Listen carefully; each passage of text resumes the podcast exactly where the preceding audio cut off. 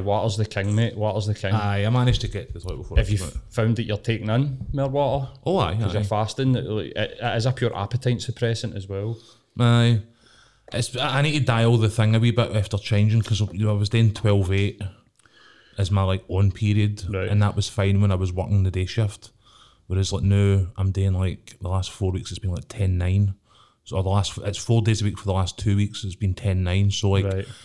12 o'clock comes round and I'm not getting my lunch till like 3 and I'm like right okay so I'm going to need to like maybe shift the window to like maybe 10 to 6 or like 11 to 7 or something because find what works for you. after four weeks, the first four weeks are 10 to 9, and then they move to this new rota where I'll largely be 12 to 9, like Monday, or five days or seven sort of thing. Right. And then a month later, they move to this office next to the house sort of thing. So it's one of the ones where I probably need to change it the new and then change it again sort of thing as the, as the shift pattern changes sort of thing, just to make sure that I'm getting the best out of it. Because the minute I'm in that other office, I'm going to be walking home. But I've been walking home for like half of my cloud, but it's like four in the afternoon. Let's see, I found like trying to get the energy to like walk home for like basically here. The office is like the other side of fucking Charing Cross. Aye. Um, aye, 10 hour shift, 11 hour shift, then try to walk home at night. seven. Aye, try to walk home at night. And I'm like, just know what, I just don't have the energy for that. You know, it'll be fine once I adapt to the shifts and everything. But this is the thing: is by the time my body adapts to the shifts, the shift pattern changes, and it's another month. to- You know Absolutely, what I mean? mate. And I think that's, I mean, we'll just fucking, I'll, I'll edit in somewhere here, but I think that's an, an important sort of thing for people is, is that there's there's almost like this sort of like idealistic ideas, and one of them is, you know, you should work out in the afternoon, and that's when you're at your optimum. And that just doesn't work for me, especially when I was working, because what I used to find was is that five, six o'clock at night, I'm not, I'm not got to the gym no. like if I get up and it first thing, good. If and when I was working ninety five, I used to and I was a manager, so it was good that you could do this. I would take my lunch at eleven, and I would take an hour and a half because I would have an hour and a half hour break, and I would go to the gym quickly and go back. That really worked for me. But see, when I tried to do the five six o'clock, I would I would walk down, get to the corner of the gym, and just all the excuses would just be like, nah, nah, nah. And you've got every excuse in the world. I've been working all day. I'm tired you know, whatever you've all the hurdles you've had to face all day, I- I'm I'm not breaking my fast to six o'clock. I'm you know Aye. empty stomach, all that. So I just see like stuff where it's like, oh, you should try and do it like this. It's like, aye, that's great if you've got all the money and you don't need to fucking work and your routine's your number one priority Aye. in your life. But on the routine stuff, I mean, as you as you know, um, and I, I don't think I've posted anything on socials. It's been a rough sort of couple of weeks for me and for you know close family, and had like a sort of big death in the family, and I think um, I'm actually like feeling really positive because what I've managed to do this time. I mean, it's, I think grief's one of the huge things that you face in your life. Aye. I don't think it can be like downplayed, um, but I've managed to like pull the levers. And what I mean by that is, is that I've like, took, I decided I'm going to go to the gym, but I'm not going to like track it because Okay. I don't, I can't push myself. The now, like what's important to me right now is rest. So getting up at like seven in the morning, like nah, no setting alarms, making Okay. sure that I get enough sleep. I had three or f- well four of the last four weeks, but three clients graduate their CBT, and I was just like, right, I'm not going to take on anybody at least for a couple of weeks. And I Cool. actually feel really like, as much as it's been a hard time and I've been down in my mood, Yeah. I actually feel like I've pulled the levers really well and sort of like mm-hmm. managed myself probably the best that I've ever managed to do it. you know, like Aye. I think it's very easy for you to put pressure on yourself to keep keep going and oh well you did you're, it's like see when these big events come into your life it's such a drain takes Yeah. away like 75% of the energy that you've got and if that 25% needs to be used to get to work and pay the bills then that other 75% I need to rest Of course. so I've been really like happy with that really through like an adverse sort of Aye, it's period, no, you know? it's no, it's no your normal at all, is it? You know what I mean? Like, no usually what I would do is is I would put my foot in the gas aye, I don't, you don't spend a lot of time standing still. So that I think is a, a bit of a, an error or an eye opener. And I think that if you have like things that you can put your foot in the gas, like you know redundancies or whatever, the mm-hmm. other things that I faced, that's great. But I think that this time, I think it was like three, two or three days in, I was like, I, I can't keep going like this. I'm going Aye. to burn myself out. And Yeah. I, I think that just it's kind of like all the training and all the mental health stuff that we've been doing. I said this uh, last year when it came to COVID. It's like um, this is your chance to sort of flex your muscles in a way when you get these Yeah. things. And I think that um, I don't, I've no flexed it. I think I suppose it's like a sort of to myself. Um, and it just gives you confidence going forward. You sort of get that idea in your head of fuck, I can really do anything now. Whereas, you know, like two year ago, I would have been like, fuck, you know, Aye. I don't know what this is going to mean. This is like uns- uncertainty. Aye. And now I think that um, you can kind, I can kind of do anything in, in that regard. I just need to be really aware and know what are the things that I need to prioritise and the things that I can scale back. And one of them's been like diet and exercise. Mm-hmm. Um, but as I'm coming out the other side, I'm starting to ramp them back up and but Good. feeling really good about it rather Aye. than being like, oh fuck, This is a go chore. This is a this is a task that I need today because if I don't, I'll feel like shit and all that kind of stuff. I like I giving yourself a bit of permission to like mix it up is definitely useful. You know what I mean? Like, um, we've had this conversation a few times, or you know, similar to it, both you know on air and off air sort of thing. And like, I've been in a weird transitional period as well, and I think it's probably why maybe, as I say, I was saying the other day on social media, like, um, we went for like about a week to maybe like once a fortnight or something like that. And like, I think in the past that's something that would have I would have made me a wee bit anxious, a wee bit angsty, and you know, no necessarily having anybody lined up and all this kind of stuff. Because usually we've got folk. At least if we've not booked them, we've got you know we've had the conversation, we've got like names lined up and you know a plan for when they're coming in and all that kind of stuff. And like, aye, that's not really happened in the last few weeks either for, for both of us. And like again, because the transition I've been going through, like uh, you know, I'd alluded to it in you know the episodes with Jubemi, with Helena, um, as we were talking sort of mental health. I was having a, a sort of pretty rough time. Um, you know, obviously um, had to go back on medication. Um, we had a wee chat on one of the the short episodes we did about therapy. I've engaged a therapist, um, and I've also recently joined like one of the sort of men's sort of talking groups, peer to peer sort of support groups. Right. Um, we've had a number of them in on the show. I've always, well, well, I know we've both always sort of valued the work that they do. Um, and I just thought, you know what, let's give it a try. What's, what, what have I got to lose here, sort of thing. So um, that was at a, at a time where probably I was in the process of sort of bottoming out a wee bit. And um, the last couple of weeks have been a real lesson in how sort of quickly it can turn around. Um, And aye, taking action and all that is great, but at the same time, for you, you're fit. It's almost like we've had a, a role reversal where I'm on the front foot, and usually I'm the one that's kind of like, just it's all cool, it'll work itself out, and you know, usually you're the one after it, and you're the one that's like, no, I've had, a, I'm enjoying that wee bit of time that I've had. Um, so it's, it's a nice wee bit of role reversal there, but um, I taking the action that I've taken in the recent weeks has actually led to like, you know, I've sta- started the fasting as we're saying.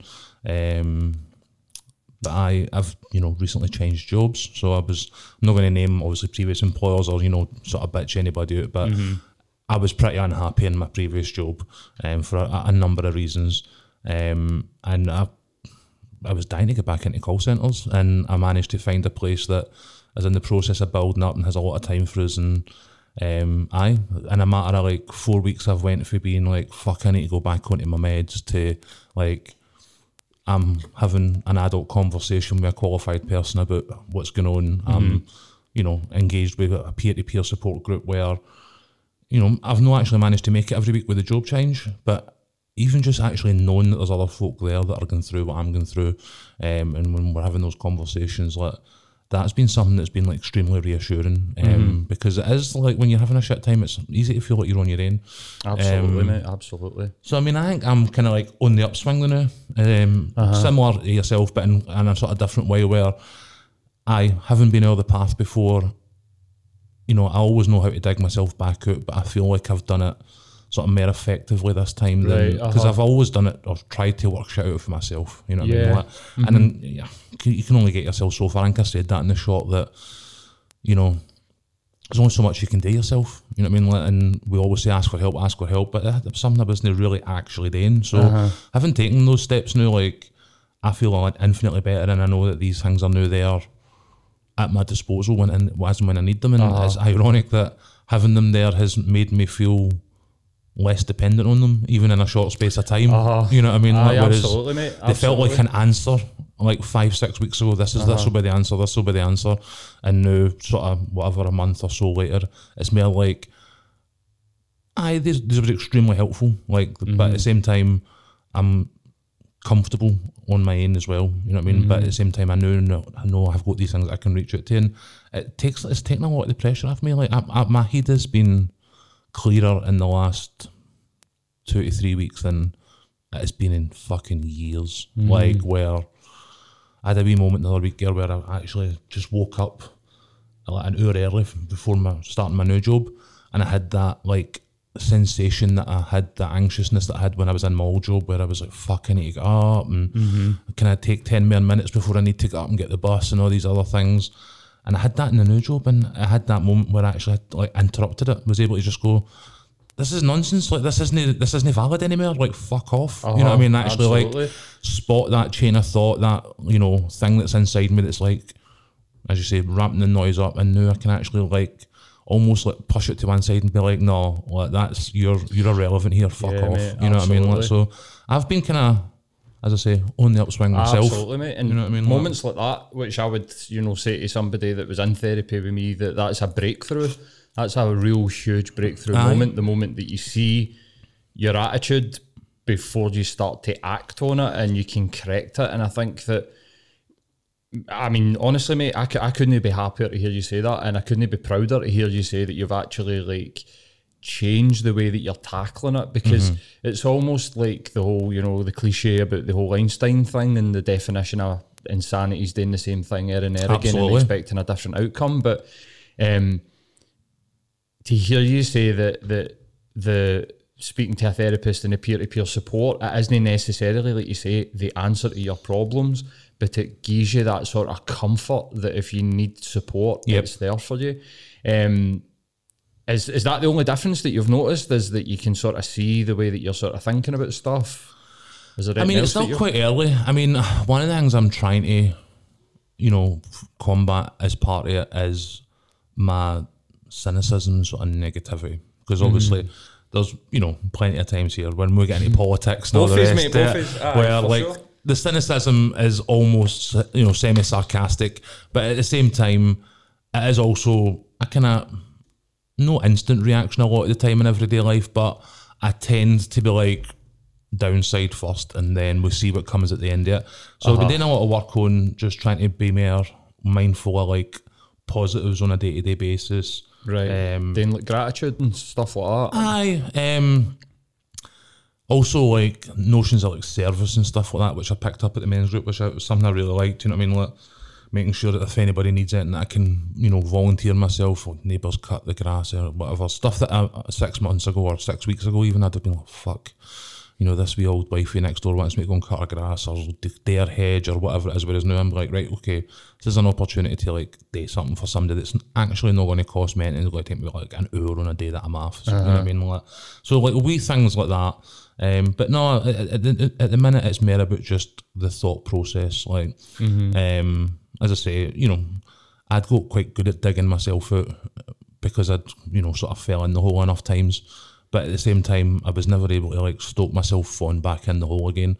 Um, and I'm not saying that I've done that now. It's not like I'm, I'm magically cured or anything like that. It's just I feel there's like a framework now that I understand on a sort of um, like logical basis. You know what I mean? Like, um, been doing a bit of reading and stuff like that. But it's just been like probably the main one is if this is something that I think is going to make me uncomfortable, like at least go and try and do it. Whereas in before I'd have been like, as you say, the excuses and all that kind of shit sort of thing. You know what I mean? So, I diving into the new job with two horns has been like the first one. Uh-huh. Um, people are lovely, and like, I think there's a lot of opportunity there, and it's back in an environment that I want to be in. So like that's like all big positives. Whereas I think when I started the last job, I, I was kind of like, hmm, okay, you know, just tuck in, you know, with, with me and having the family and that.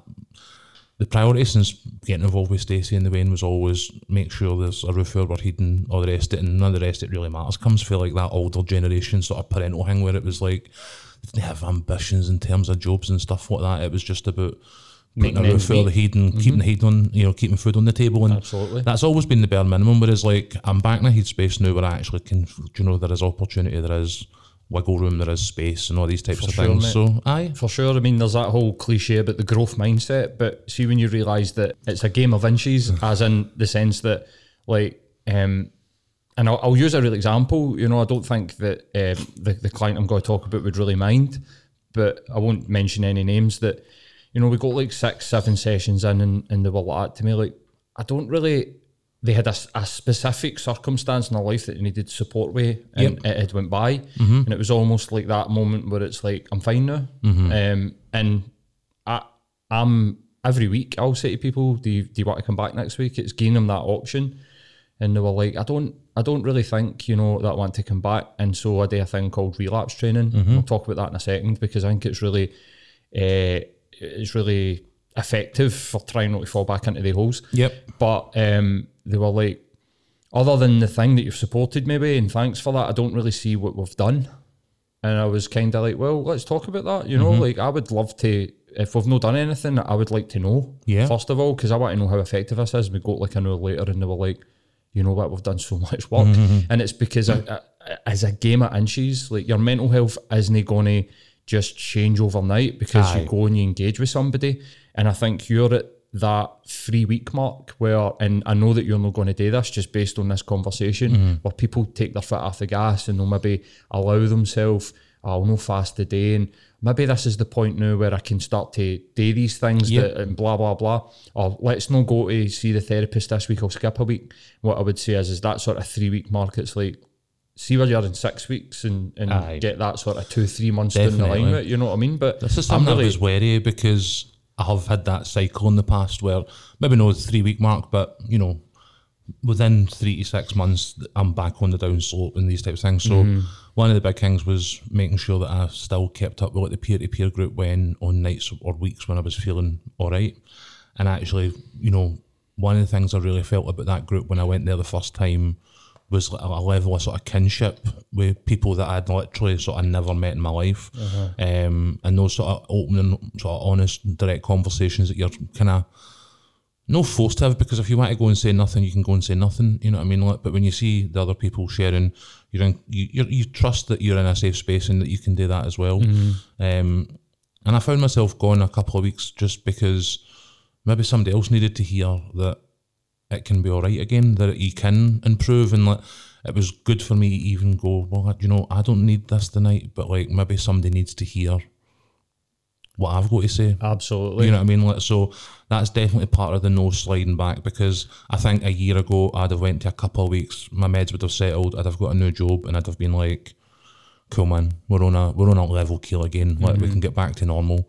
And I think that was always my mistake. You know, as I say, That's now it's like, about. do you know what?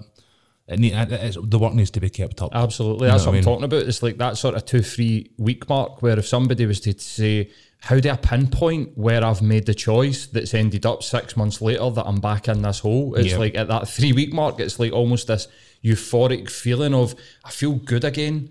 Sort of, there's a wee tidal wave that comes with that, and then that can sweep you along for like six to eight weeks, and then you start to, Mm-hmm. Yep. and that game inches starts to go back. And I make the analogy of like people say it takes you six months to build a certain level of fitness and it'll go away in six weeks. I don't think that's an exact science, it's more an analogy Yeah. that people find rings true. And I use that same one. If you, the work that you can do in a sort of six month period positively on your mental health can be undone in a sort of two, three month period Why? in half the time because that's what we're used to. That's the muscle memory kicks back in. You know what I mean? And but um, I mean, I, I, I mean, I'm going to be honest. This is the best you've looked. Aye. Even just like your skin and everything. Like Aye. this is the best you've looked in in a long time. And um, I don't think there's any coincidence between that and you feeling this sort of positive wave. So I mate, I'm super happy to see you there. You know. what I mean? it makes a difference for being a miserable fucking cunt all the time, doesn't it? Even if the positivity lasts for like half an hour a day. that wee cynicism just get back in Uh, there. but um, I mean, we'll, we'll, I'm sure we've got hunnels, we've got hunnels to cover, um, and I've got a wee sort of note in mind stuff that I wanted to cover. But I think the first thing that I really wanted to sort of talk about. I've got no notes. I'm going jazz this week. We're going free form. cool. I mean, I think that takes a level of mental stability in itself not to feel anxious enough. But um, I, I don't really know where, where to start. But I think the one that I would really like to start with is the drug deaths in Scotland that we've Aye. seen sort of during the weekend. We would be, I mean, the amount of things that we speak about in sort of Glasgow centric and Scotland centric, I think we'd be very, very nose blind not to talk about what the the latest results. Yeah. Um, and It's It- Groundhog Day again. It kind of feels like it, doesn't it? It does. But it also kind of feels to me, in a certain respect, like these sort of statistical uh, outcomes, which are horrific, are um, an indicator of bigger issues that aren't just the SNP and aren't just Scotland. Um, in the sense that this, if if we were actually like, if I was to think about it in a more wider sense, this drug and this drug death pandemic started in America. Hmm. It didn't start here. It, the the ah, I went the opioid crisis the and stuff opioid like crisis and stuff. Probably go all the way back to things like crack and all the rest of it as well. Well, I, and I think that's exactly what I was going to say. You know, when I was thinking about it, um, I don't think these deaths have really went away since the eighties and nineties, and when heroin really like ripped the heart out of the working class communities in Scotland, mm-hmm. especially Western Scotland. And I think that um, I, I don't know much about it, but I do think that this is being used as a tool in the sense that what difference is any political entity going to make in a 12 month period, especially when the changes that they tried to make happened like six months ago? Feels like one report came out in 2020 and it was bad enough in 2019, it was, it was for year 2018, Yeah. 2019. And then this new report's come out for year 2019, 2020.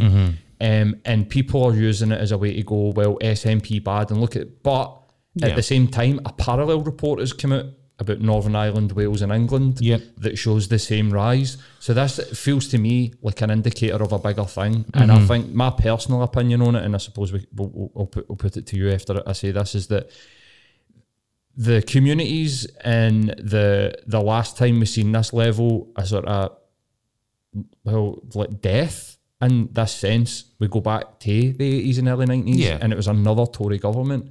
And I suppose people be like, "Well, you're saying like Tory bad, SNP good." I'm not saying that. No. the SNP need to take a look at this. There's a shoulder of blame for everybody. Absolutely, absolutely. But we also need to not just be like, this means that this is bad here. The Western world is seeing this happening across the board. Mm. Suicide is up across the board. Drug deaths are up across the board, and I think it's an indicator of austerity. And I can't get away from that personally. Aye. You know what I mean? I mean, the heroin epidemics and you know things that we talk about coincided with I, you know, the wholesale destruction of like British industry um, for you know sort of profiteering whatever 20, 30 years ago. Where- We just had this week had the Prime Minister sort of laugh at it and say that they, they did that was when the UK had the biggest impact on climate change was when they shut the coal mines and, and yeah, we were preparing for stopping the climate emergency. what a load of fucking shite that And was. You he's not I mean? talking to us. It doesn't. It, it doesn't have to talk to us. He can talk to the twenty six percent of fucking little Englanders that vote him in, and Mm-hmm. win a ninety seat majority. So people that think that Boris Johnson is coming up here to do anything but talk to his base, and to come up here and talk to his base is to come up here and fucking insult us. And patronise Mm-hmm. us because that's what got him where he is. You know what I mean? Like, Mm. this is no new thing. He's done it his entire fucking career. You know what I mean? Like, as of a number of his cronies. I, I kind of brushed it off. It's just, I, you know, I can't take anything that that guy does or says particularly seriously at this point because there's an ulterior motive behind all it. And this was another example of it. But the point about drug deaths and stuff like that is, is a complex one. Like. I get what you're saying. Where we go, it's been twelve months. We had Bob in, um, Bob Doris, and he was very like passionate about putting this right. And and I and I, I still believe him, even in you know the face of this year's results. Um, the two hundred and fifty million over five years is a huge amount of money. But like when we had um, Cisco in, mhm. Natalie, um, I mean, she scoffed at the idea that her and her guys would get any of that money or any meaningful chunk of that money. Mhm. And when we look at them recently popping up on like the front page of the Daily Record, like and finally starting to get a, a bit more sort of widespread recognition of the quality of work that they do. For me, they should be like so far near the top of that list that it's not even funny. Uh-huh. So I, I I don't know if there's still concerns there. I don't know where the money's went in the last year. Um, but 1,400 people is avoidable. And like last year when these figures came in, what annoyed me the most is that we're in the middle of a public health crisis. You know what I mean? Like the pandemic has been item number one on every sort of government, every council, every authority's list for nearly two years now. So to let the ball drop on what is a public health issue elsewhere is just fucking scandalous. Um, and on the flip side, I know that people are going to go, you know, the Douglas Rosses and whatever the fuck um, are going to try and capitalise on it. They're being very smart in the sense that they are not saying SNP bad explicitly.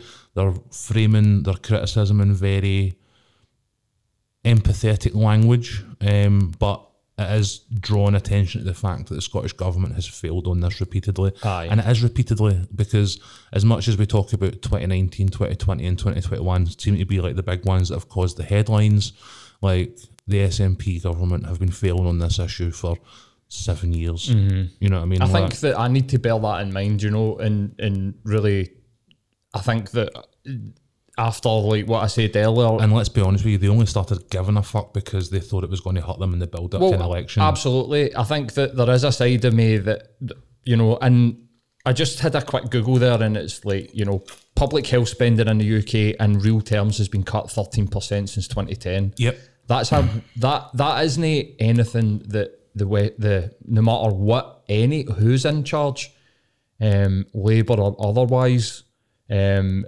they've got no say on that. Zero Yeah. fucking impact on that. And anybody that says that, well, they can make that decision, it's like, well, they need to take it away from somewhere else, right? Yes. If the the UK It's government, which managed is decline. yeah, absolutely. And if anybody in England was to point that out, you will like drug deaths are going up.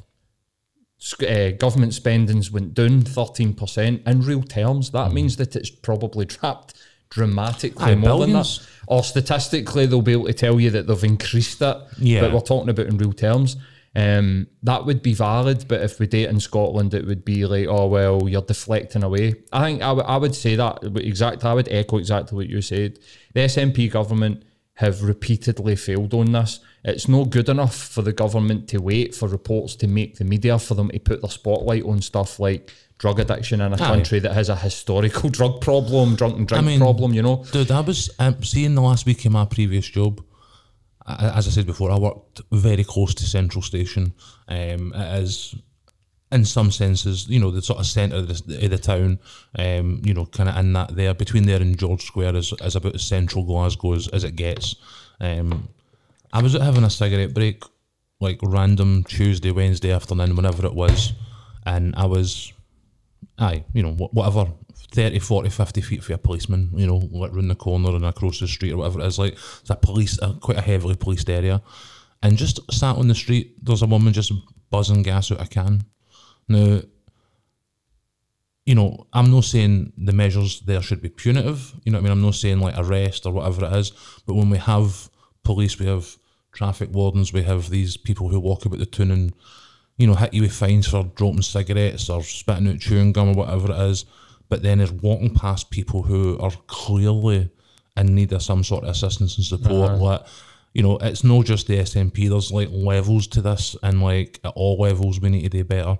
Um, but that improvement needs to be led by somewhere, and, and, and for me, it is up to the government to lead For that sure, change. and I think that the, the encouraging thing for people in Scotland is is that finally we're hearing the government talk about things like you know like um, assisted sort of uh, Right, DRDs. what, what would you call that drug um, Uh, So there's safe consumption rooms. safe consumption rooms. Aye, that's what I was looking for, and I think that that's a positive step in the right direction for me.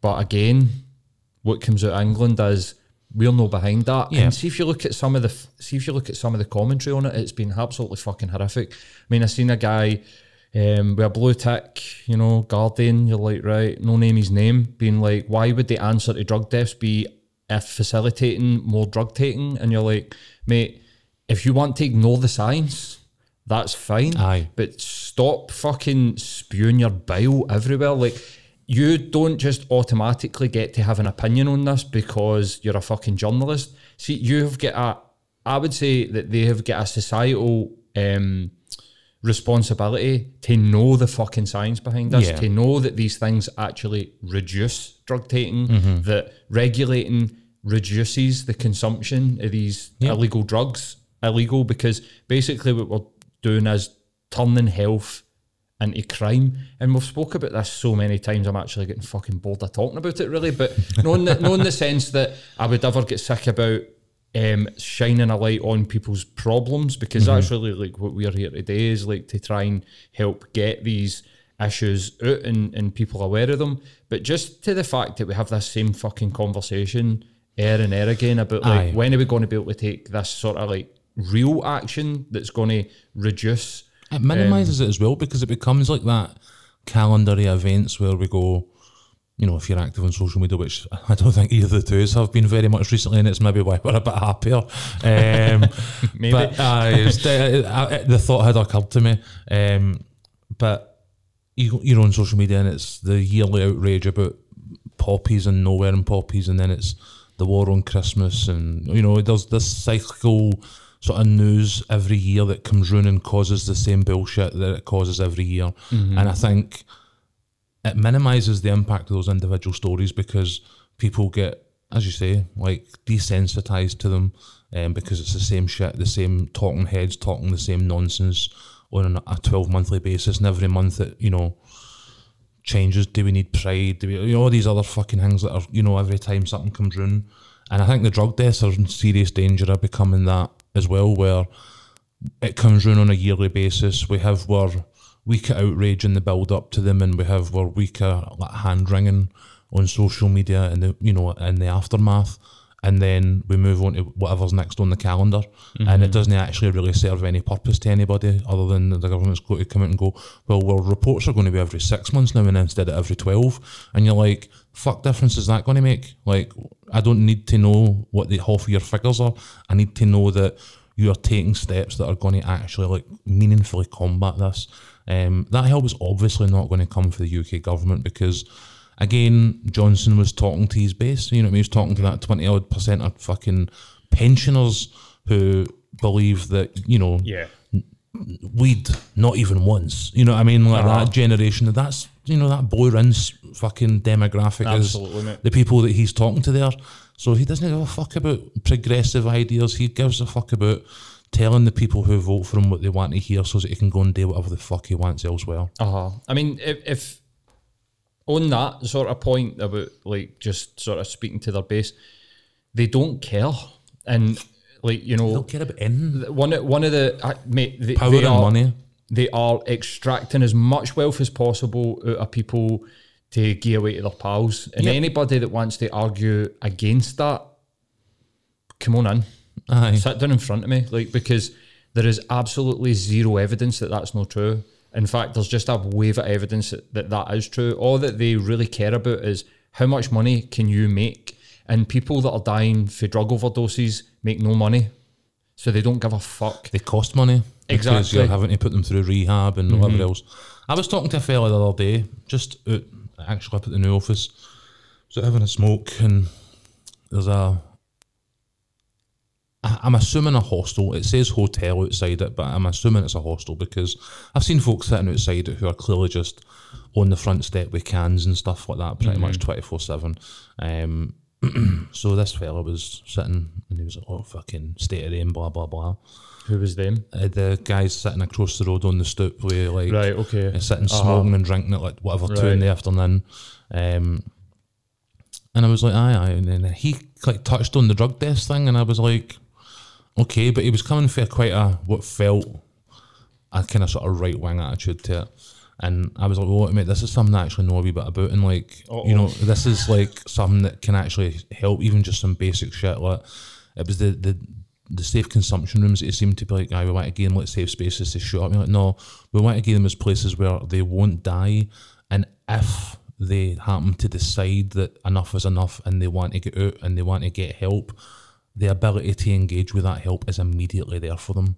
Um, and he, he actually seen him like go, oh right, So there's an actual like thing behind it, and you're like, I no, there's an absolute thing behind it. But as I say, when guys like Johnson, guys like the media and the Guardian and these types of things take these stances, these what if kind of like devil's advocate stances, all it really does is muddy the waters, like we talked about the other week on disinformation. You know what I mean? Like most people who don't do drugs or have never done drugs are probably quite puritanical about it, and it would be very easy to believe that the right thing to do is to throw somebody in a jail. You know what I mean? Like when in actual fact, you know, treating and talking to people like adults and giving them options is like a far more effective answer. But Yeah. It's not a vote winner. You know what I mean? Like it's not a vote winner for somebody like Johnson, which means it's no longer a vote winner for somebody like Starmer because he's essentially just agreeing with him on pretty much everything half the time anyway. Um, so I, it's one of them where we need to start looking at electing and engaging with people who are going to make these changes. You know I mean? Like, I think that one of the things that came out of the um, the Cisco conversation, and and I think that I've thought about this quite a lot. Was you know like Natalie's attitude towards like the Portuguese model and actual like regulation and, and sort of like decriminalisation, and she was saying that she didn't feel like that was the answer in Scotland, and I actually felt a wee bit deflated by that.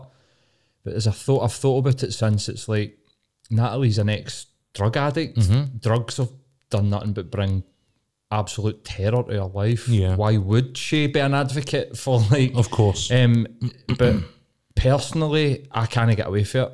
I just cannot get away from it. Like the the we'll go back to the thing that I was saying earlier about America. It's it's 2016 to 2018. They had this sort of opioid crisis, and really and truly, a lot of the deaths happened when the, the doctors took the opioids off of patients. yeah, and they went back to And things they, heroin they and ended up on all the rest of it. fentanyl and heroin and killing themselves. And that is just, I mean, people could be like, that's circumstantial. But see, for me, that just shows you that if you are taking something where you know the amount that you're taking, unless you're suicidal, unless it's like death by addiction, you know, Yeah. which absolutely happens. Oh, aye. But unless it, and I think that when people know what they're taking and they know the dosage, I think it just, I, I, I, I don't know. I think they make better choices, and I think exactly what you said there. When somebody meets that bottom, if they're on the streets, I mean, I mean, y- you're talking about people. There's a woman that lives at that old Starbucks at Charing Cross in an old quilt, and it's stinking, and she's there's just empty gas canisters around her. That's shit that I've not seen in decades, Aye. mate. That is stuff that you're like. The I remember people buzzing Tipp-Ex and glue and Aye. paper bags in quarantine back when I was a wee boy. I've not seen that in like 20, 30 years, man. This is a level that we've not seen in a while. Aye, I couldn't believe it when I know, seen it the other week. yeah. Craziness, man. You could But hear I- the, the hissing and was like, fuck's I'm, that I'm, noise? I, I think that it's a combination of decriminalising it, allowing people to get their drugs tested if they are going to take it. There's Mm-hmm. nothing that's going to stop them. Test it and tell them what they're taking. This might, you know, this might kill you. You might Mm-hmm. know what to take this, and then give them a safe space where they get treated like an adult. And if they want help, they know where to go for it. Aye. I think there's maybe cultural barriers, and, and as you say, I get why Natalie, as, as a recovering addict, um, who will largely be engaged Not just that as well. She'll witness a lot Aye, of bad shit with saying, drugs, you know. Like I'm no. all the people around about are heavily involved in, in abstinence as well. It's it'll be a big part of their programs and stuff. So it's understandable point of view. I think it's it's hard to look at somebody like Portugal and see such a a massive sort of culture difference and be able to definitely say that somewhat decriminalisation will work here. I would hope so, um, to an extent that you know, I don't want to see people criminalised um, for using drugs for sure, um, but I don't know where. Oh, sorry, I don't know where we draw the line in the sand on that one. Where you know it's about the individual or it's about aye where we are the new in terms of sort of punitive measures and stuff like that. Um, I think the, the you know UK culture will almost certainly result in it being somewhere between where we are now and, and where they are now. Um, it's also important to understand that the Portuguese, well, it's taken like 15, 20 years to see the, the sort of meaningful results of these changes. Um, so there's going to have to be a level of patience as well because Yeah. it's talked about in some cir- some circles as almost this sort of magic bullet, and it it takes out the fact that there is a significant sort of cultural difference between us and Portugal, and it's taken nearly two decades. And you know, governments change, attitudes change over two decades, and it's, sure. it's hard to. I think it's hard to like definitively say it, but we need to have something that I decriminalizes human beings for being addicts because I think- it's a medical condition. For sure, mate. I think you nailed that there. Um, there. There are many different things, but this comes back to what we're talking about, and and I think that the people that we've spoke to um, in politics that sort of like use or I feel like are using this sort of drug death thing as, as a sort of wedge know that there's nothing that could happen in a calendar year to really impact us. Yeah. It took a fucking country that took radical changes a, a decade to see anything, 2 Mm-hmm. decades to see it properly bed in. So I think this is going to be something that comes up every year now. There's going to be a report that comes out that, that talks about and and it, we're looking for silver bullets. We're looking for short term things things that we can do that's just going to change it. That's not going to happen. That's not there. It's, it's not there. We're talking about mental health recovery being to be perfectly honest, An ongoing anybody process. that's Labour that thinks that Scottish Labour are going to do it is absolutely fucking sleepwalking. Like it's almost like what what he's talking about. Like Hmm. I can't get on board with this because you were in power for nearly twenty five years in this country and done fuck all. Like and Aye. well, I suppose as I say that people could go, well, that's the point where between these Tories and these Tories where we made these sort of gains. aye. But it was things like.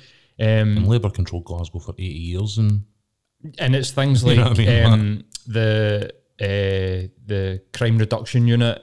These were like the big changes. These Mm-hmm. were radical changes by people that were in these positions Yeah. in the police force. That these are the types of things that we need to do. And Like we need to like- look at that and go look at the type of change that they made and look at the impact that it had on knife crime in this city. Yep. Things like drug consumption, homelessness, they need radical change, and I Mm-hmm. just don't see it really happening.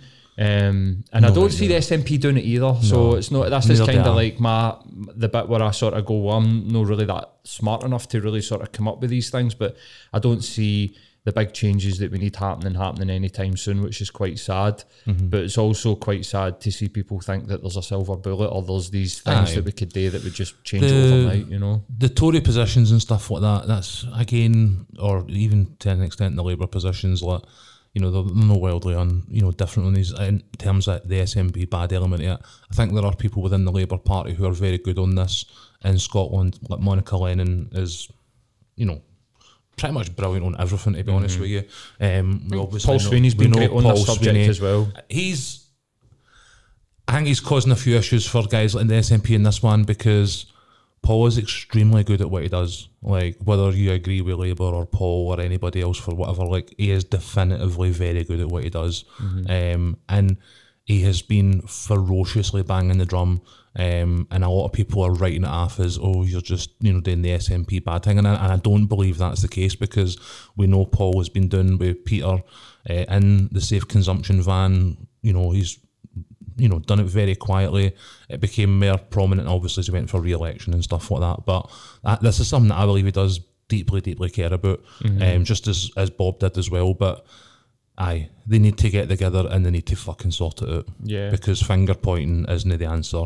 Um, but at the same time, on the other side of it, you know, the, the, the sort of Tory response has been very much like, does the SNP have a problem with Rangers? You know what I mean? Like, again, we've, we've, we've got a we've got a, a you know a branch office in Scotland using London tactics to just basically speak to their base. Like the Tories are only uh, speaking to people of a, or they hope will be of a Tory persuasion, so that if and when you know the next independence referendum comes, they might be able to shore up enough support to stop it. Like every issue in Scotland that comes out of Tories' mouth is about the coming independence referendum. It's never about the actual issue in itself because they don't give a fuck about the issues. Like you know, it's it's laughable to think that today when you look at their track record on all sorts of things up here, and then again this week we've got, you know, does the SNP have a problem with Rangers for Murdo, whatever the fuck, Murdo something or other? Murdo Fraser, is it? No, I can't No. even fucking remember his name now.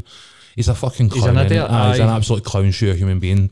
And uh, aye, he's been spammed today with responses from people all across the SNP saying that you know during COVID, Rangers get three point two million pounds worth of government money, Aye. like significant. The timing couldn't have been like worse. eighty thousand pounds more than any, any other, other club. club. But the timing couldn't have been worse because literally like two days after this absolute fucking jokey politician was in the newspaper writing an article about and basically what they're saying is because in England I've seen quite a lot of people talk about how Rangers are the quintessential Brit quintessential British club. So what they're saying is, do the SNP well, eh? have a problem with Britishness?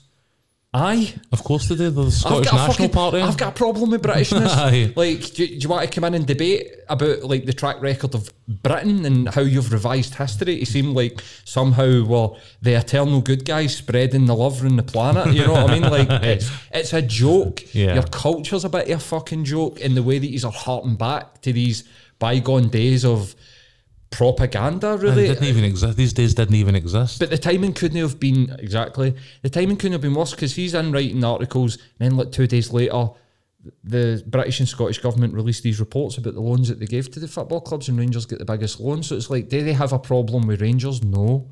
Do they have a problem with Britishness? Aye. And it's kind of in their fucking name. You know what I mean? It's like, it's pure Ronseal. does that mean that they are anti-English? No. Like it, it's like, I, I, I've got a, I've got a big issue with British nationalism, and I've got a big issue with Britishness, and and what and and what I mean by that is the bulldog culture, the Union Jack, the you know the the uh, colonialism, Riding your way into Wembley for a cup final. these types of things like I don't agree with them. I don't subscribe to them. I've done my own reading and, and talking to people and sort of don't buy into it. Don't buy into it one But again, bit, they're not speaking you know? to you. You know, They I mean? don't Like, need me they to don't buy need into it. They don't need you But to I think listen like, to them. that's what that sort of message is about. This is all sort of double speak and, and by Rangers. I seen it as sort of Britishness and then I'm you've. You can substitute anything, drug deaths, Rangers, whatever. Like it's Mm-hmm. the same shtick. It's them talking to people that they want to agitate and make angry enough to vote for them, and it's no about any individual. You can take take fucking any issue that's come out of Tories' mouth in Scotland in the last whatever, Mm-hmm. let's say forever, and it's nonsense about protecting the status quo. You know I absolutely, mean? Like, absolutely. I'm going to so it's a bit disingenuous to listen to anything they've got to say on these drug deaths and stuff like that.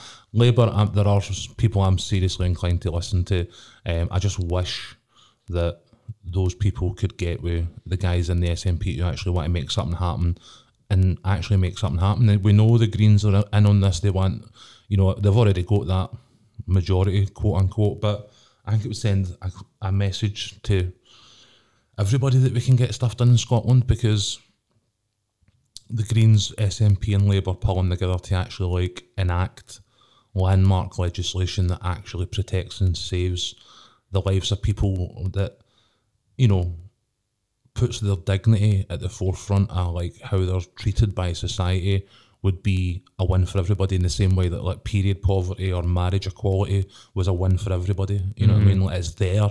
They just like it's pure open goal. Like like listen to the experts, listen to the people with the lived experience, and then go and fucking make it happen. You know what I mean? Like just Absolutely, just mate. get it done. Absolutely. You know what I mean? I mean, we're going to need to pick my, my subjects now because um, we're, we're, we're, we're approaching the hour. But I think one of the huge so there, there's two. So oh, um, there's the sort of COVID anti-vax protests that we've seen a couple of weeks ago in London. I mean, it was across the UK. Yeah. just get ignored by the media and, and the sort of what that what message that sends to people.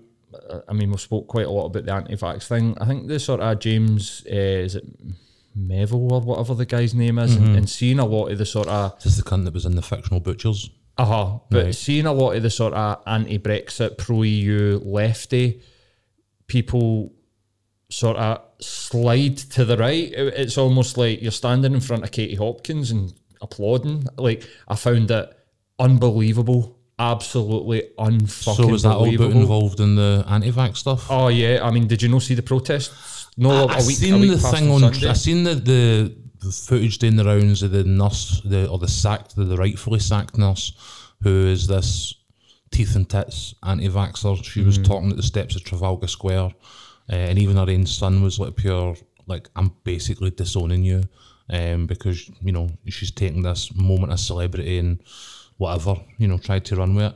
I think that's all them are doing. Like, I don't know that any of these anti-vaxxers, you know, particularly the ones with the blue ticks and the audiences and stuff like that, don't know that they necessarily believe what they're saying.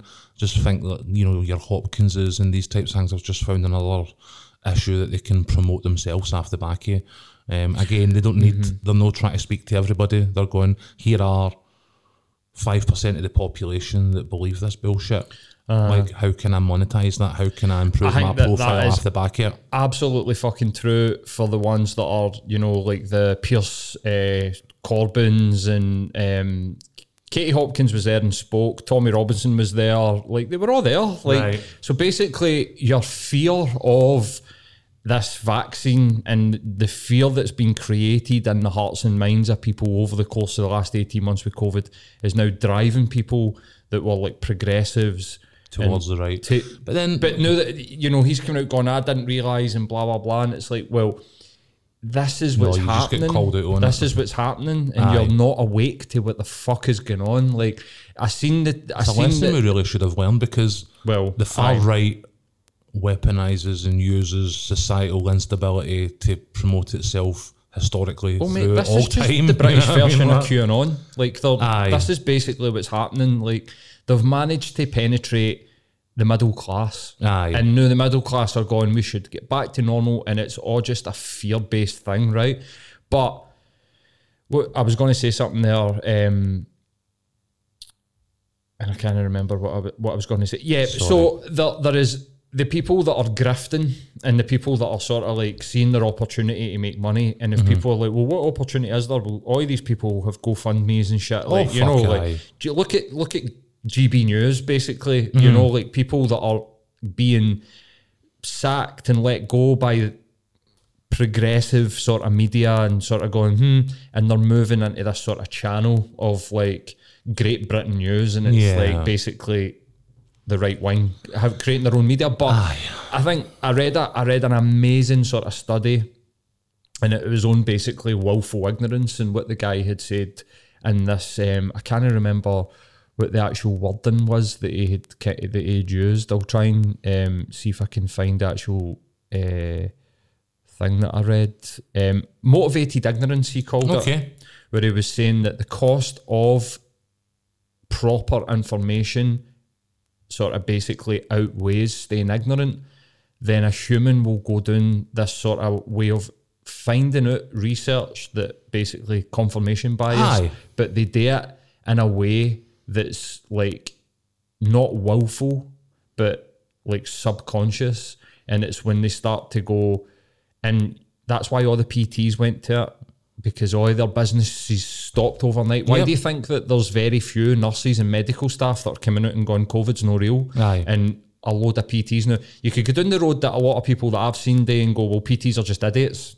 And that it's the, the low IQ of your average PT. I don't think that's true at all. No. I think what happens is is that, and we've seen it with Donald when he came in and spoke to us, when it impacts you in a way that means that you can't feed your family, I mean, you were talking earlier about just taking care of the basics and, and feeding the family, then you will seek out subconsciously the information that pushes you towards sort of going against it. And I, see, when I was reading through it, I was just like, this is so true. Hmm. Don't think I've seen very many people that haven't been hit in the pocket come out and go, I don't believe in COVID. It's all taxi drivers, PTs, Yeah. people like yoga, like um, all of these things that require face to face. Aye, definitely. I have not seen one qualified mental health therapist come out and talk about it in the no. same way.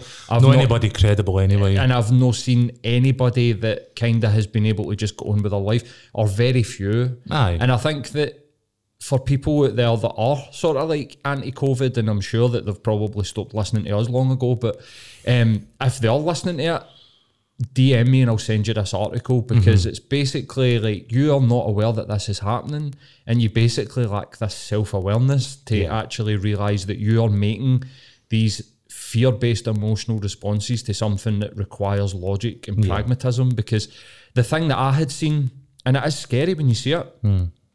there was a report that came out the the week of the protests, and, and I can't remember who it was that spoke about it. It might have been Piers Corbyn and it might have been Katie Hopkins, but basically they were saying that the British government have put this uh, artic- uh, this report out saying that 1.4 million people have had adverse side effects to the vaccine, Okay. and for somebody that is scared, that's all they need to know. Aye, 1.4 million is a huge number if you're sitting there 2,000 wondering 2,000 people have died, and it's what are we classifying as adverse? So, um, hospitalizations. Right, okay. Right? but if you just do a simple Google search to go, how many vaccines have been administered in the UK? 85 million. You're like, right, so it's under 1% that are having adverse, and 0.03% of people who have died in the week after. Yeah. It's kind of like, no offense, and I'm no downplaying people being in hospital or people dying, especially when it's in the thousands Yeah. but that is like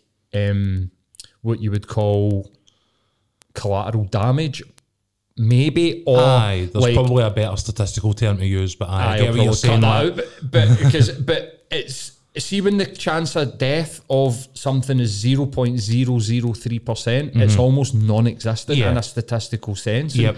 That's where people are being sort of um, pulled in the wrong direction when they don't get the full picture. And if if I was going to say if somebody was like, "Well, what do we do about this?" It's like do some more reading that isn't just the British Medical Journal, that isn't just the Daily Mail. Stop you like I had seen a thing the other day getting ser- getting shared by somebody where it was talking about how there was a study done in kids that showed that if you move people from Coca Cola to Diet Coke, it has no impact on their weight. Okay. It's that's bullshit.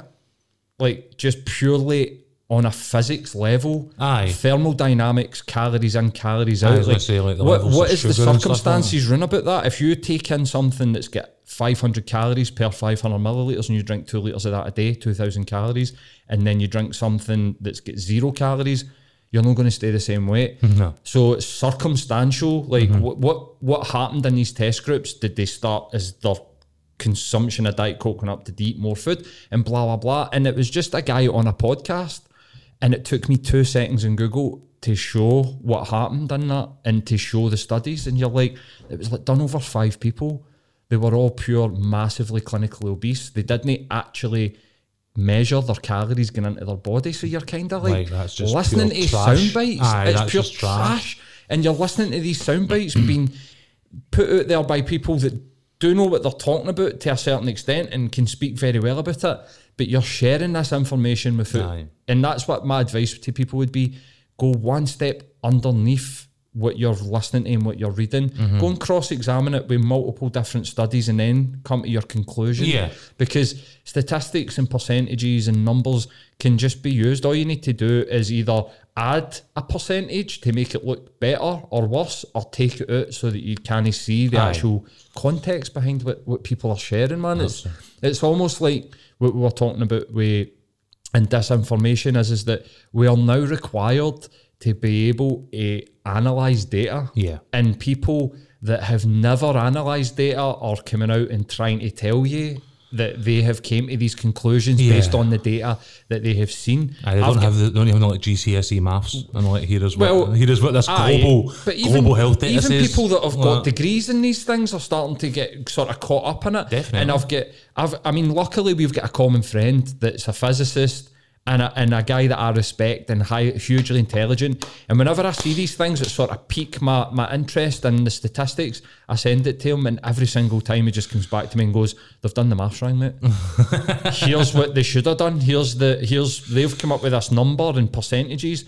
They've, they've done it wrong, and here's the bit where they've done it wrong. And you're I know the man like, you're "Oh, talking about, but I- I find it quite funny that you've got a you're the only person I know with like an on-call mathematician. we need them. Maybe that's where we're going. Maybe this is I. We should all. He should start his own wee side hustle. He's like Aye, your absolutely. mathematician for hire. Will we will we wrap up on uh, uh, billionaires got to space? Let's let's have a Aye. chat. Let's let's let's have a talk about this because uh, I think it's it's one of the the things that oh, that wasn't meant to happen. It's one of the it's it's um it's one of the things. Ah, fuck it. It's one of the things that I think has been um used in a, talking to a lot about it yeah, it's recently. been, people have been talking a lot about it, and I think there's a couple of things that are happening. One, I think that it's a it's been a nice distraction for a lot of you know like even the Daily Record Yep. for being like lauding it. You know, like Aye. look at this amazing achievement by, and then. The, the the Jeff Bezos sort of like you know anybody that works for Amazon or has bought anything for Amazon Has you've, basically paid you've for this. paid for this I and- spat at my telly. but in a in a positive way Aye, he know? meant it. He meant it in a positive way, but that is not how I took it. you know what I mean? absolutely. But I think like a couple of things come up for me. You know, like um, as much as it is kind of a wild generalization, the fortune, the the money that is in the billionaire category in the UK. Well, and I suppose Branson comes into this in, in hmm. a certain respect. I don't know if he's been counted because doesn't certainly doesn't pay any fucking tax in this country. Never mind live in it, but has went up by thirty two percent since the start of COVID. Oh, and the use of food banks has went up thirty six percent and people could be like you're drawing conclusions but but I think that there's, Aye. there's definitely a connection and I think this is why it's gets so much attention but also So I don't know about connection, but a, a definite and obvious disparity. Is, absolutely is, is I think that we can say that as people have been spending money and been in the house and Amazon and these things have become more popular obviously the fortunes of these people have gone up but I think that we spoke about this way back any government worth its salt is going to tax these people Yeah. and use it as like a sort of COVID tax. If mm-hmm. you've made year on year, if your business has made over, say, a 20% uplift or whatever, you need to pay an extra sort of tax code or whatever. And it'll only be on that that profit that's 20% above whatever you made the year on year profits. Yeah. I'm an idiot, and I and and I think that's kind of a sort of common sense approach. But the thing that I wanted to talk about is that Bezos's comments just shows you how disconnected these fucking idiots are from real life. Aye. Like these guys are not. I'm not sure Elon Musk was ever considered himself connected to But real life, but Richard aye, Branson aye. is kind of like held up as an example of rags to riches, Oh, which in itself, if we go back to the sort of Britishness thing, was nonsense. He was privately educated. I Mm-hmm. mean, he was in the cricket club at like six year old. Like he came, he didn't come from nothing. He was dyslexic and he was written off, and he Yeah. overcame di- diversity. He also started with a magazine and ended up a billionaire. All these things are true, but this guy was absolutely came from a privileged position. Mm-hmm. But the idea that these guys are sitting about and getting fed food bank statistics and are getting fed COVID death stat- statistics and are being told by advisors, you know, listen, maybe you should take some of your fortune and, and give it back is wild to me. These guys are so like entrapped in a bubble. Yeah. They make so much money for people that are run about them that nobody run about them's going to criticise them. Nobody run about them's going to go, Sir Richard, wait a minute, like Aye. maybe we should hold off for a year. This is basically what we're seeing here is the world of a billionaire. These guys are in a frantic race to get to the moon. Yeah. Like it's almost like the US and the U, the USSR in the sixties hmm. using this sort of distraction of the space race as a way to sort of militarize these things and that was their intention but see now what we're seeing is literally like wee boys with fucking their wee dicks in their hands going I want to be the first to get there Aye. all the while people are like starving to death in the countries that they fucking live in I'm with you. you know what I mean but aye I think probably for me the comparison is more with um, guys like Rockefeller and Carnegie Uh-huh. and Mm. um, you know the guys that sort of quote unquote built America. Um, these guys started it as in oil and rails and, and railways and you know and uh, electricity and these types of things. But by the end of their time, they were and you know had overtaken their competition to an extent that they were massive conglomerates in themselves, and then essentially decided that they were going to drive each other into the sea. Uh, the end result being they lost, you know, what would have been the modern equivalent of you know billions, uh, hundreds of billions in some cases. Um, and you know the the end result was that they had to basically sort of make peace with each other and after that, they went into philanthropy in a really big way, and, and and it was one upmanship again. So it was, you know, like Carnegie Hall and these places, um, you know, Aye, they opened libraries and libraries halls all around the world, like um, public service yep, things. definitely. Um, and then you know the Rockefeller, you know, Thirty Rock and these places. Um, so they even in you know sort of billionaire retirement were trying to outdo each other on the philanthropy front, so they were still in direct sort of competition with each other. And I think at the time, a lot of people would have probably looked at that sort of three way kind of like battle between these guys for sort of dominance in American business in very kind of similar terms to Bezos and you know Musk and all these other things. And I think I I get it. Like Richard Branson and Jeff Bezos in space is a fucking ridiculous idea because what what does science gain by shooting old rich white men into space? Like I don't know, but uh-huh. like with Rockefeller and Carnegie and these types of guys back then, the way they drove their societies forward in the aftermath of their actions was absolutely outrageous. Like modern day America exists in the uh-huh. form that it's in just now, including like Motorways and- laws. Aye, F- Henry Ford br- brought in the fucking five day, forty hour week. You know what uh-huh. I mean? Like things like a living wage and like you know these guys like their legacy from their selfish desire to be number one and to be the first in that pissing contest, like drove their country forward light years. You know what I mean? Like so, there is an argument to say that you know maybe with Musk and these other guys that are yeah, it's sort of boys with toys now, but there there may down the line be some really massive leap forward off the back of it. In a similar sense to what we're talking about with these, you know, predecessors. I don't see it. I don't know what it's going to be, Uh-huh. but the potential for like things like commercial space flight and all the rest of it, I don't really see the point unless there's somewhere to go. Like, do I want to pay 28 million quid to go a lap around the earth? No. Would I like to have been the guy whose dad paid 28 million quid for me to go and do a lap around the earth? Probably. You know what I mean? aye, Like, aye, aye. But again, I don't see I don't see the scientific or societal benefit to it just now. Uh-huh. Um, it is at this moment in time boys with toys, but there are other examples where boys with toys inadvertently actually drove us forward massively. For sure, I think the difference that I would probably uh, uh, that can really only come up for me in, in that regard is is that people like Carnegie and Rockefeller they lived in New York, so they were watching their city almost like collapse round about them, and that was mm-hmm. why I think was part of the motivation for them to try and help rebuild it. Richard Branson stays in a fucking island in the middle of the sea. Like he's got absolutely.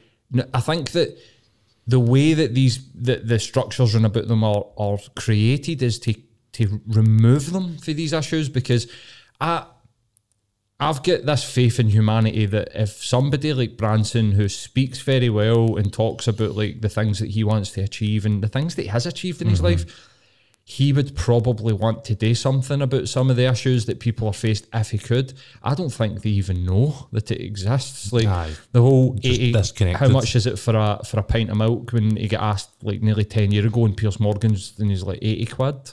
It's like you've got no idea of real life, like absolutely zero.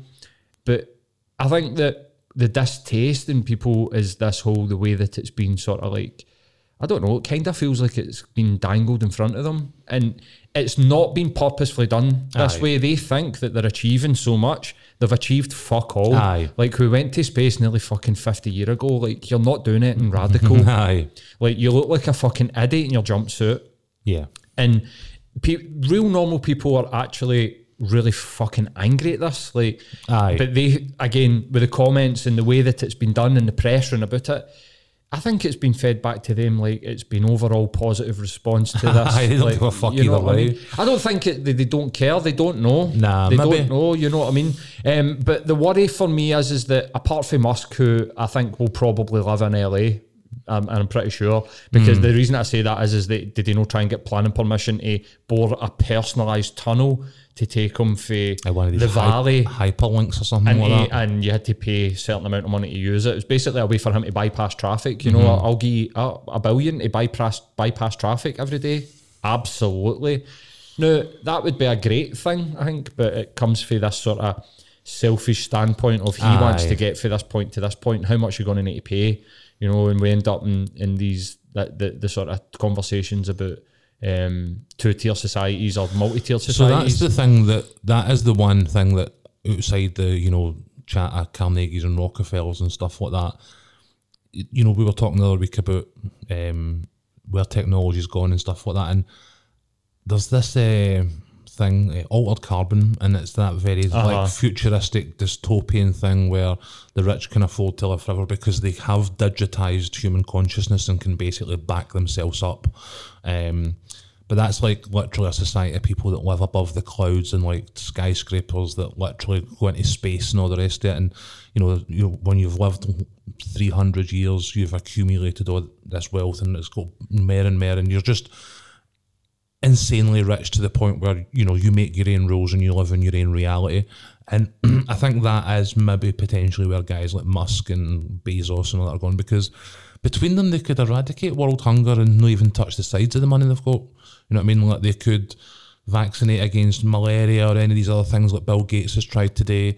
And it's a drop in the ocean. I mean, Bezos's ex is she was She's the richest female on the planet based So- on a divorce. but you she's also given away more money than any woman in history. So I think after her settlement of like sixty-eight billion dollars, like she's donated something like twenty-five billion it. Just like take it, go and make a difference in the world.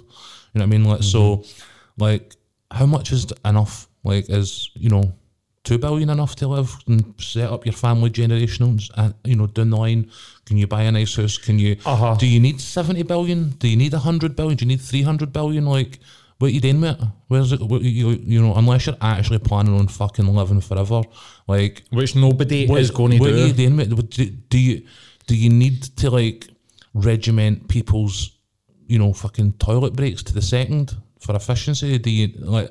Is that going to is that going to impact your seventy eight billion wealth? yeah. You know what I mean? Do you think that we need to stop a certain amount of money? Like I've had many conversations with people about wage, no wage, but like wealth caps. people can't live with that because the wealth it's cap that- aspirational. Well, like, I think that the wealth cap. Look, you're not going to become a billionaire. no, I know. See if you're not already a millionaire. See if you're not born a millionaire, you're not going to become a billionaire. No. Based on like the idea that Musk made it for fuck all's a lie. Aye. His, his, his grandpa owned a fucking jewel mine in South Africa. And Jeff Bezos came for a, a, a place of money as well. So if you- the, the statistics are you're not going to get there. So that whole aspirational thing is a lie.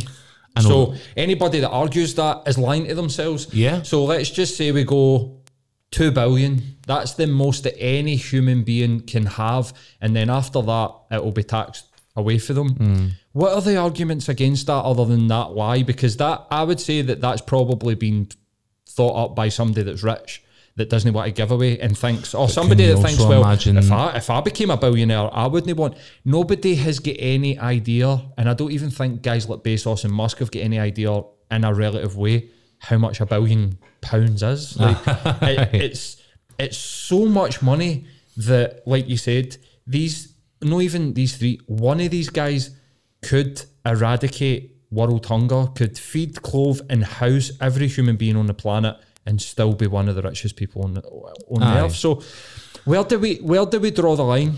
It's, it's, it's a tough one. I mean, can you, uh, you know when we can't wear masks without adults throwing tantrums? Can you imagine the tantrums would get if somebody said to you, "The government is now going to limit how much money you can make in your lifetime"?